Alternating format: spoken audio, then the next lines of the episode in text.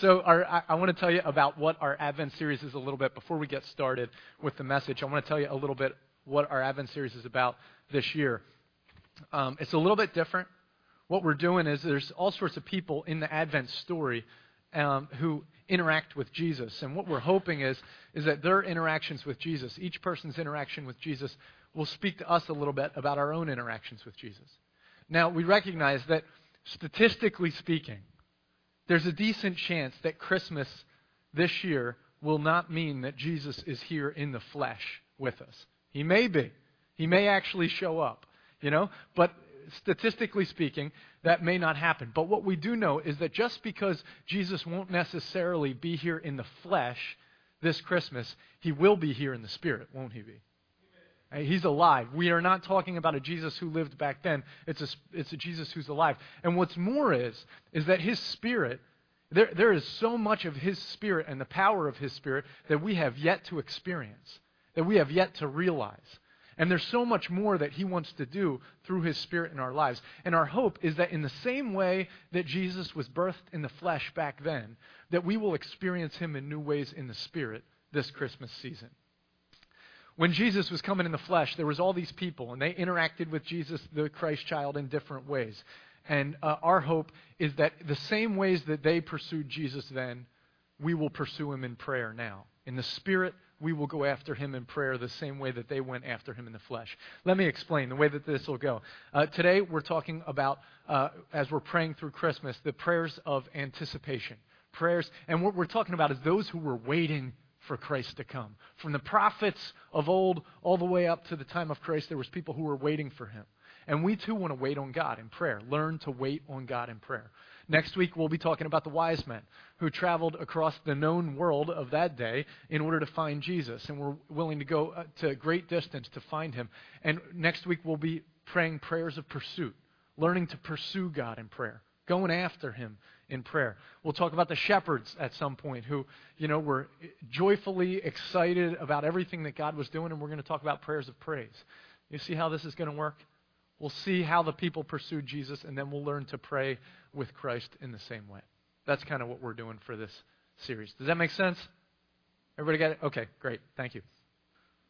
This week kicked it off, didn't it? Christmas season got kicked off in full effect didn't it? We, it, this is this is the season of anticipation. No holiday is more anticipated than Christmas. And while it starts, I, I was some somewhere this summer. I was in some department store, and I remember seeing that they had Christmas stuff out in the summer, and I was like, ah, you know. But this is the week where it really kicked off, and and we know that uh, when I, I saw Madagascar and Kung Fu Panda had their Christmas specials on for the kids this this week. And after that, there was uh, you know Thanksgiving Day. There's a parade and there's a football game, and all the great marketing. Uh, marketing companies all across America have been thinking all year about this wonderful day. It's heyday for them because in the breaks between the parades and the football games, they are going to unleash on us all of their great ideas that they've been waiting for all year long. There's two times when they want to unleash their greatest commercials now and the Super Bowl. And they are waiting for this moment. In the Super Bowl, it's just fun. Now, it's all business. They are trying to get us to buy goods like no one else. And this is the time when they're on the prowl. And the whole thing here is they're going to unleash this thing inside of us and inside of our kids, especially, that says, I got to have the latest and the greatest, right? And that's the whole point. And so it plants this seed of anticipation. And they use all sorts of wonderful tools of nostalgia and warmth and materialism and greed and all sorts of things in order to, to pull on the heartstrings and get us to think Christmas is coming and it's so exciting and it'll be even better Christmas if I get my kid this one thing. And so the seed is planted and it'll grow and it'll expand and over the next few weeks it'll finally get to a fever pitch until Christmas Day when those of us who are young parents we're hoping foolishly hoping that on this day off and on this holiday we might get just an extra half hour of sleep. But the anticipation is built far too much, and this is the moment when the kids are just dying to see What is possibly under the tree? So here's the, here's the situation that I want you to picture before we read our scripture this morning. And that's that it's Christmas morning. Really, really early Christmas morning. Mom and dad stayed up way late, getting everything just perfect downstairs. They set the timer on the coffee pot because they know that they're going to need help in the morning. So they set the timer, but the timer's not even thinking about going off yet. And the, that's how early it is. There's, they have a programmable thermostat, you know, that turns the HVAC system on and gets things warmed up or whatever. But the, the, the, the thermostat wouldn't dare have the nerve to tell the HVAC system that it's time to start turning on yet. It's that early in the morning. The sun has made no allusion to the fact that the daybreak is coming, or that it has any indication at all that it's interested in, in dawn at this point. And yet, somehow, for some reason, the wonderful sleep that mom and dad are enjoying is rudely broken as their door swings open and someone didn't get the memo about how early it was and here come the shouts of glee and and you know dancing joy and expectation flowing into the room. And in a complete fog and haze mom and dad are like what is going on? you know? And and yet in the middle of the haze and in the middle of the fog they're aware enough to realize that something in this situation is actually extra peculiar. The voices that they're hearing aren't the voices that they expect to hear. And as they look over, it's not their kids that are standing here this time, ready to go.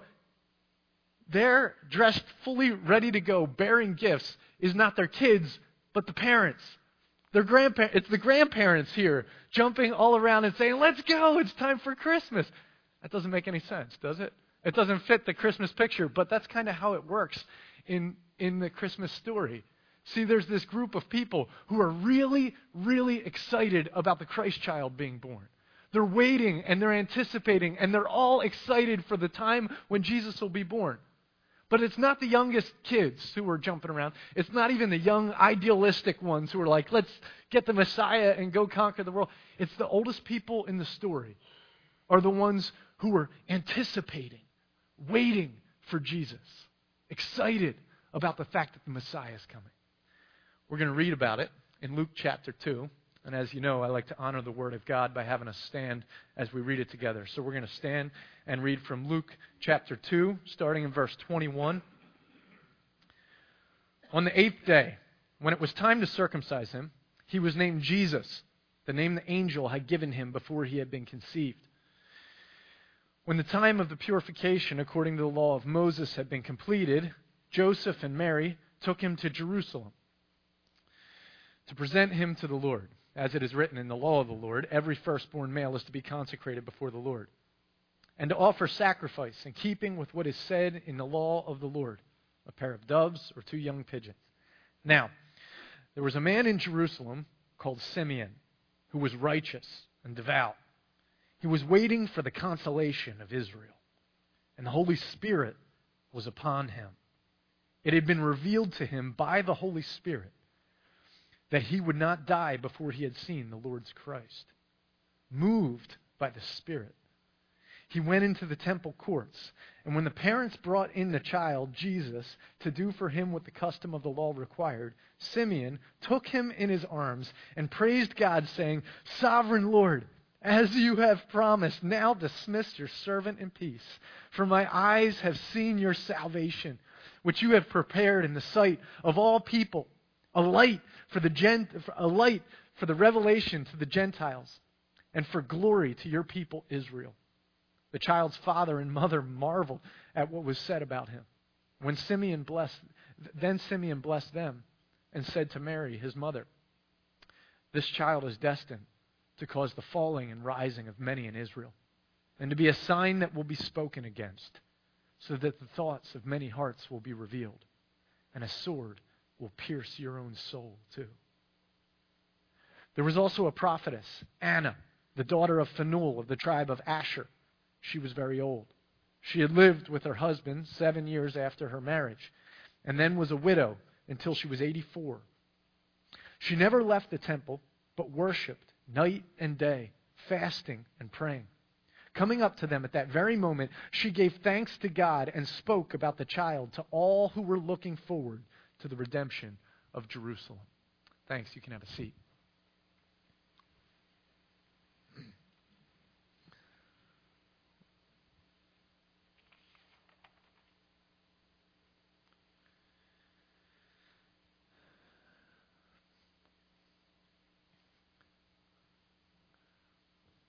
everybody in the Christmas story. Every person who hears about Jesus coming is shocked. I mean, Mary herself is completely terrified. Joseph, he can't even he doesn't even want to believe it. You know, then you got the shepherds who are taken completely off guard. You got the wise men who have to scratch their heads about this star that's in the sky and figure out what's going on. Everyone, even Zechariah, the priest, John the Baptist dad, won't even believe it when they tell him to believe it. You know, no one can believe it. Everyone's shocked, except for the people in this story Simeon and Anna. They're not surprised at all. They're ready. They're waiting. They are expecting it to happen. Any day now, the Messiah is going to show up. Simeon even got tipped off at some point in his life that it would happen before he dies. Now, think about this. Think about this with me. Simeon is a man, Simeon and Anna, they've studied the Word of God, they've lived in the Word of God.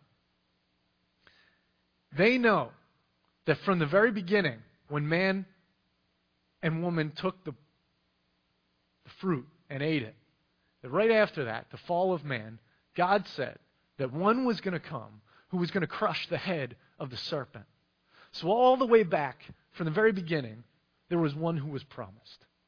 And they knew we're waiting for one. And then when Abraham took his son and he put him up on an altar and he raised the knife and God grabbed the hand and provided a sacrificial ram, there was a picture. God was going to provide a sacrificial ram. Moses, as they were leaving Egypt, and they painted the, the blood of the lamb on the, on the doorposts. They knew it was just a symbol of something bigger to come. There was one coming. The law pointed to the fact that they knew they needed something more and something greater. And then, of course, when they found their land, they had King David sitting on the throne the greatest king of all time, but as he passed away, the kingdom disintegrated and fell apart and turned toward evil. But all the prophets, for generation upon generation, rose up and said, There is one coming who will sit on the throne of David, and he will bring salvation with him. And he will reign forever and ever. And he will be the mighty God, the everlasting Father, the Prince of Peace, which will be for all nations. The prophecies were there.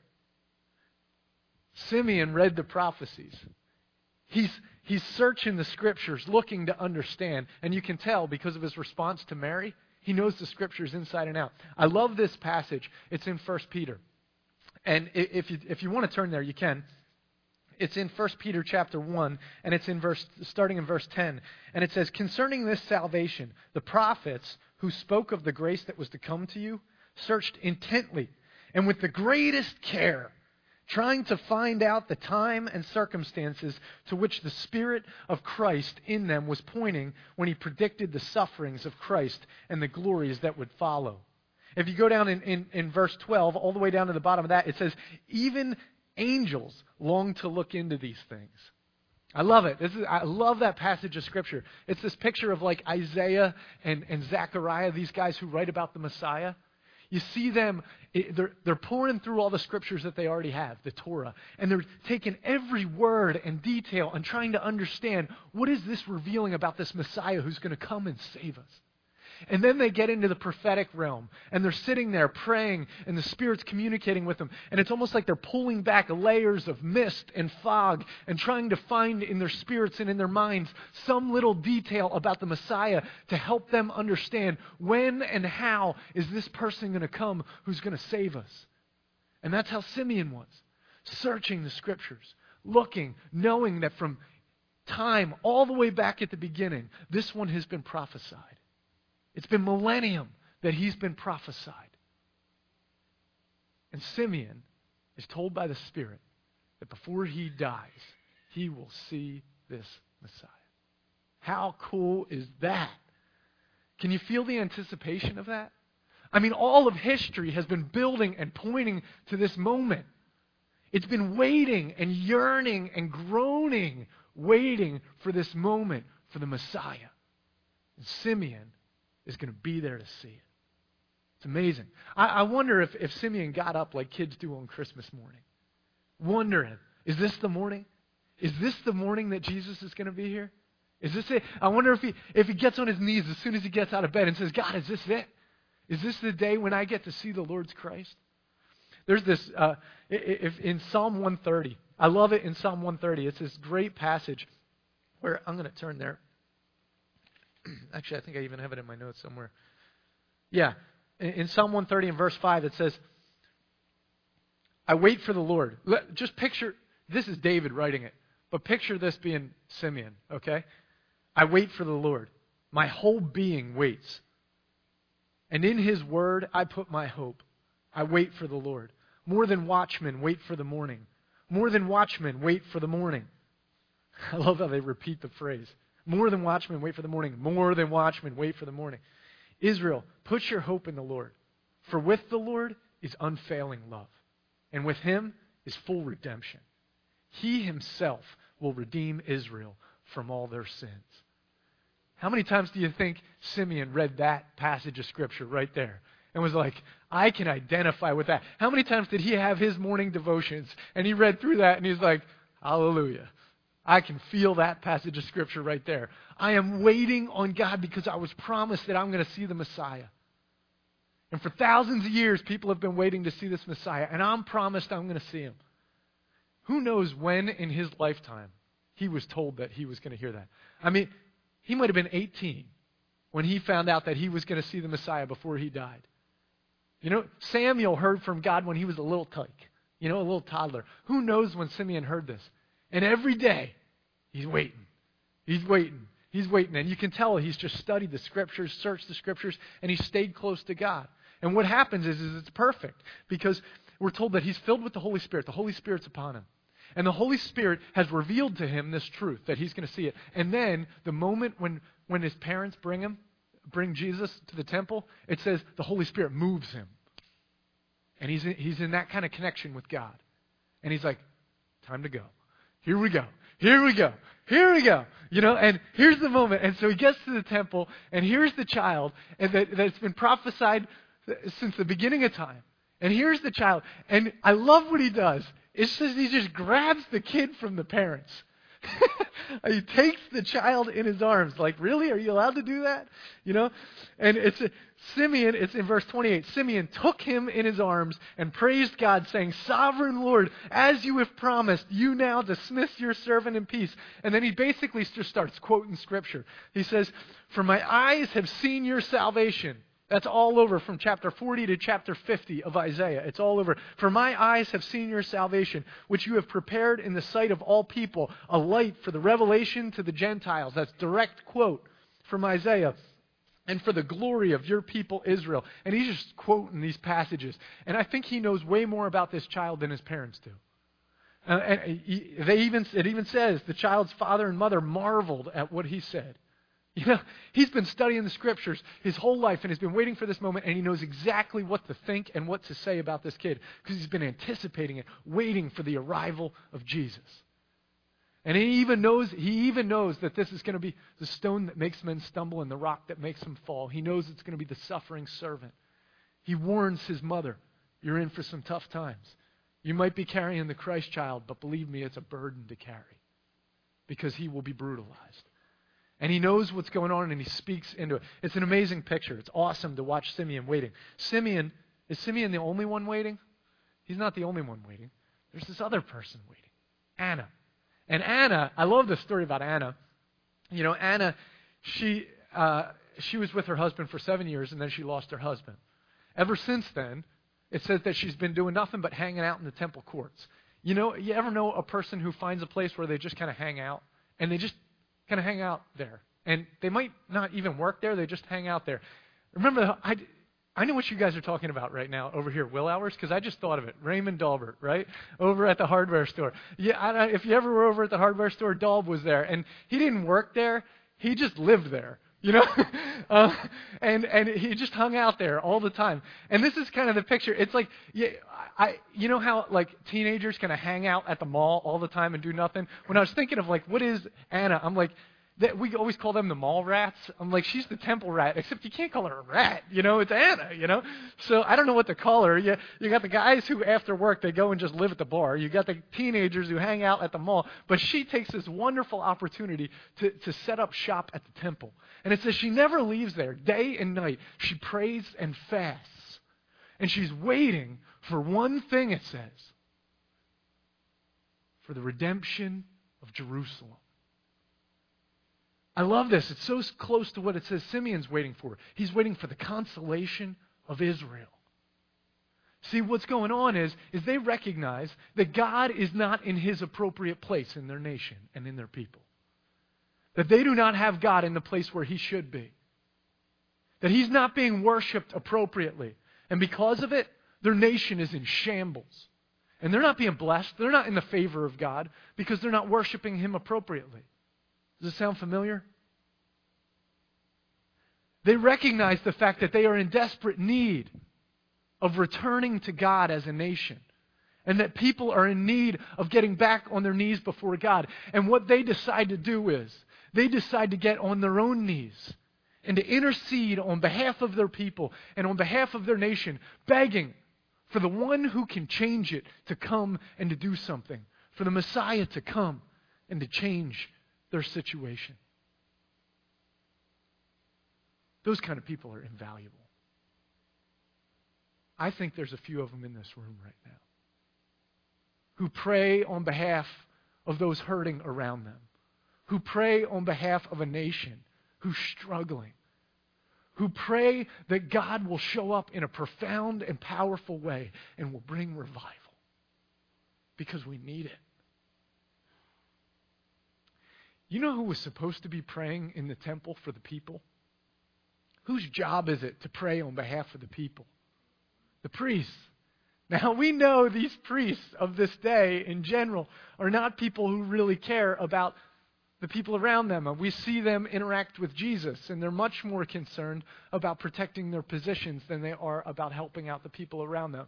But make no mistake, because those who were in the position of priest weren't doing their job, didn't mean that there weren't priests who were alive and active. Because Anna and Simeon, they were priests. I don't know what Simeon's real job was, but I do know that Anna and Simeon together, they were priests in the eyes of God because they came and got on their knees and they fasted and they prayed on behalf of the people. And they went to God with their concerns. And they weren't concerned just about their own well being, they were concerned about all those around them. And they became priests for God. It's a beautiful thing. It's a beautiful thing. Oh, that we would have more people in this day and age who would be priests on behalf of our world. They're not the only ones. It says that Anna had to run and tell everyone else, all those who were waiting for the restoration of Israel, there's a whole group of them who were waiting for the restoration of Jerusalem. This is really kind of like a picture of what the church is all about. A group of people who were praying and waiting for the next move of God, asking Him to come and do things on behalf of their world and behalf of their neighbors, on behalf of the broken. This is a picture of the church. Before Jesus even came, it's a picture of the church, of those waiting asking, begging, pleading, God, will you come? Will you move? Think about this for a second. What is it that we pray about together as a church? That we are so bent on seeing God do among us that if one of us got a hint about it, that we'd be on the phone calling every other person or knocking on their door saying, It's happening. God's doing it. Here He is. He's coming, and it's happening. And that's where it was at. There was people who were waiting, anticipating like a child on Christmas morning, waiting for God to show up. And yet it wasn't kids on Christmas morning. It was the oldest people in the story who were waiting and anticipating, expecting God to move. And when they got one little inkling that he was on the move, Anna went running around telling them all. It's awesome. It's an awesome picture.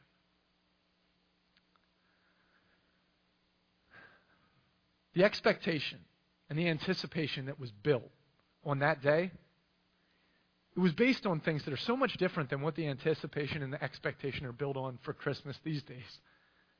You, you know, and I don't mean in the in the just the dark materialistic sense of Christmas with gifts, even in the warm, nostalgic sense. You know, when you when you get a picture of like the Christmas season, I don't know about you, but like if I think of like a nice lit up Christmas tree, a warm fire, a, a cup of coffee or hot chocolate, and sitting around with with you know a family and having some Christmas cookies and Bing Crosby playing in the background, you know, it's, that's good Christmas, you know. And there's these warm nostalgic thoughts that come to me that are like, ah, yeah, I remember sitting around a potbelly stove with my parents when we were kids, you know. And there's and there's this like this sense of like it's Christmas and it's warm and it's nostalgic. And, and the anticipation of that season, again, can be a nice thought. But the anticipation of the first Christmas was not based on warm nostalgia. It was based on desperation. And it was based on depravity. It was based on the needs that were all around them and the desperate need to see a Messiah revealed. They needed God because they were broken people. And the anticipation was an anticipation of relief and hope. This Christmas, are we looking forward to Christmas or are we looking forward to Christ? Really, are we looking forward to a warm season that spiritually warms us, where we remember what Jesus did back then? Or are we looking for a Savior to be born again among us somehow in a way that transforms us and revives us? Because in the first Christmas, they didn't have a reference point back there where they were looking to experience a nice holiday season. They were looking forward to a God who could transform them. And in the spirit of true Christmas, what we should look for is not just the warmth of a holiday season, as good as that is. But Christmas isn't about family. It's not about cookies and it's not about whatever else. It's about the desperate need for a Messiah. And Him showing up in a manger in Bethlehem to bring transformation to a world that so desperately needs it. When we focus on the former things, you know, the nice holiday and, and, and, and, the, and the warmth of remembering the, the wonderful stories and all of that, it's good. We should do it. It's good. But when we focus on that, there's a whole segment of our society that's left out. Because there's people who don't know the old Christmas story. There's people who are broken and hurting, who can't experience this anymore because they went through a brutal divorce this year. And they're hurting. And they, they can't have that kind of holiday season. They've lost loved ones, and it's painful for them. And they're left out. And while everyone else wants to experience this warm Christmas, they feel somehow neglected. And that's why the suicide rate and the depression rate is higher in Christmas than any other time of the year. Because when what we focus on in Christmas is Christmas, people get hurt. But if what we focus on is Christ, then the only prerequisite to this holiday is that you're either broken and in need or you care about those who are broken and in need. And if so, then Christ can be born again in our lives and in our situations right here and right now. It's an equal opportunity holiday, you know, for the broken and for the, the whole and healthy. The common denominator is we're either broken or we care about those who are. And we're hoping and praying and expecting that God will move. Is there a shortage of brokenness around us? I mean, what's happening with families and with marriages right now? I can't tell you, if I count, if I try to count this year about how many times someone has come directly to me talking about an unfaithful spouse or a broken marriage or have sat in my office and just dumped their life out because of the brokenness. I can't count it. It's every week. People's lives are shattered and broken. And it's in our schools, and it's in our government, and it's in our families, and it's in our neighborhoods, and it's all around us. We're in desperate, desperate need. Desperate need.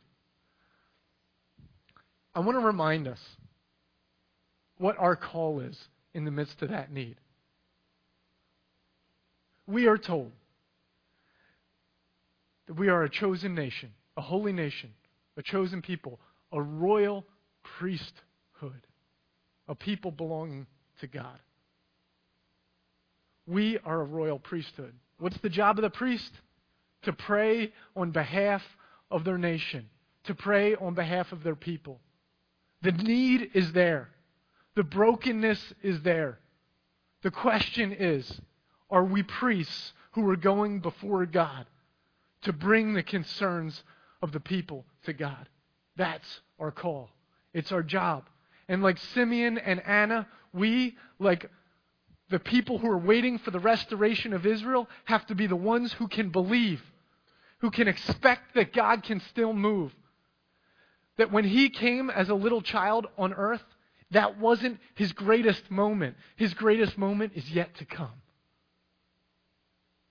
When he died, it's not then his greatest moment. It's still to come. When he rose from the dead, that's not his greatest moment. The greatest moment is when my neighbor is in deep need and broken and shattered. And in that moment, I ask Jesus to be born again in their situation, and God brings revival to their heart. That's his greatest moment. And I still believe it can happen. I still anticipate and expect that God still has a revival up his sleeve, that God can still move, and that the way that they waited for that advent, that we can wait for the incarnation of Jesus again here and now. But we have to be priests. We have to see ourselves not as this Christmas being about us, but about it being about the deep need all around us. And saying, God, we remember what you did back then. And we'll enjoy the holiday where we celebrate it. But if I'm personally not in a place of desperation, then let me be desperate for my neighbor who is in shambles right now. Let me be desperate for my family member who cannot get past this addiction.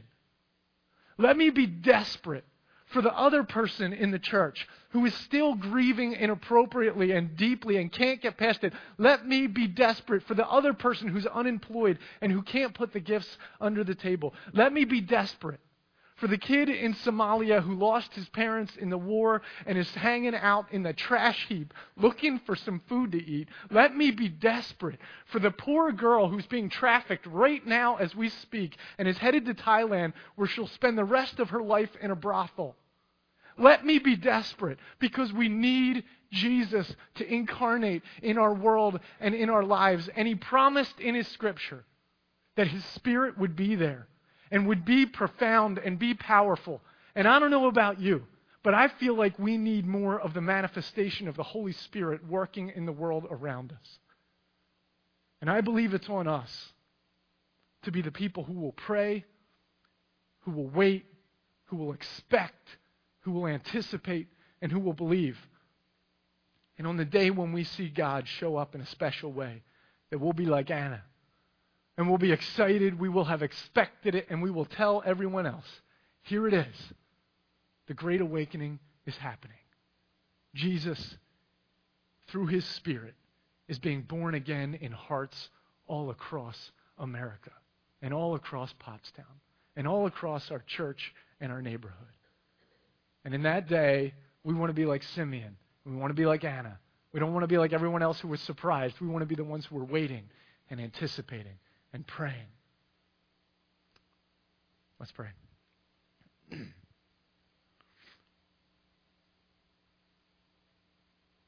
God, we are in desperate need of you, but sometimes we are not nearly aware of just how much of desperate need we are in. We know that our society is falling apart, but sometimes it's hard for us to get our expectations up because we haven't seen the power of your Holy Spirit move in the ways that we want. And it's hard for us to get our expectations up, and we, we can kind of recluse and get back into our own little world and just think of Christmas in terms of ourselves, think of our lives in terms of ourselves, and, and, and turn a blind eye to all the pain around us because we don't know what else to do. But God, for 400 years before Simeon and Anna were able to see you born, there was years of silence where your prophets didn't hear a thing, where we have no record of you communicating with your people. For 400 years, longer than our country's even been around. But they believed, and they hoped, and they waited, and you delivered. Give us faith. In Jesus' name, amen.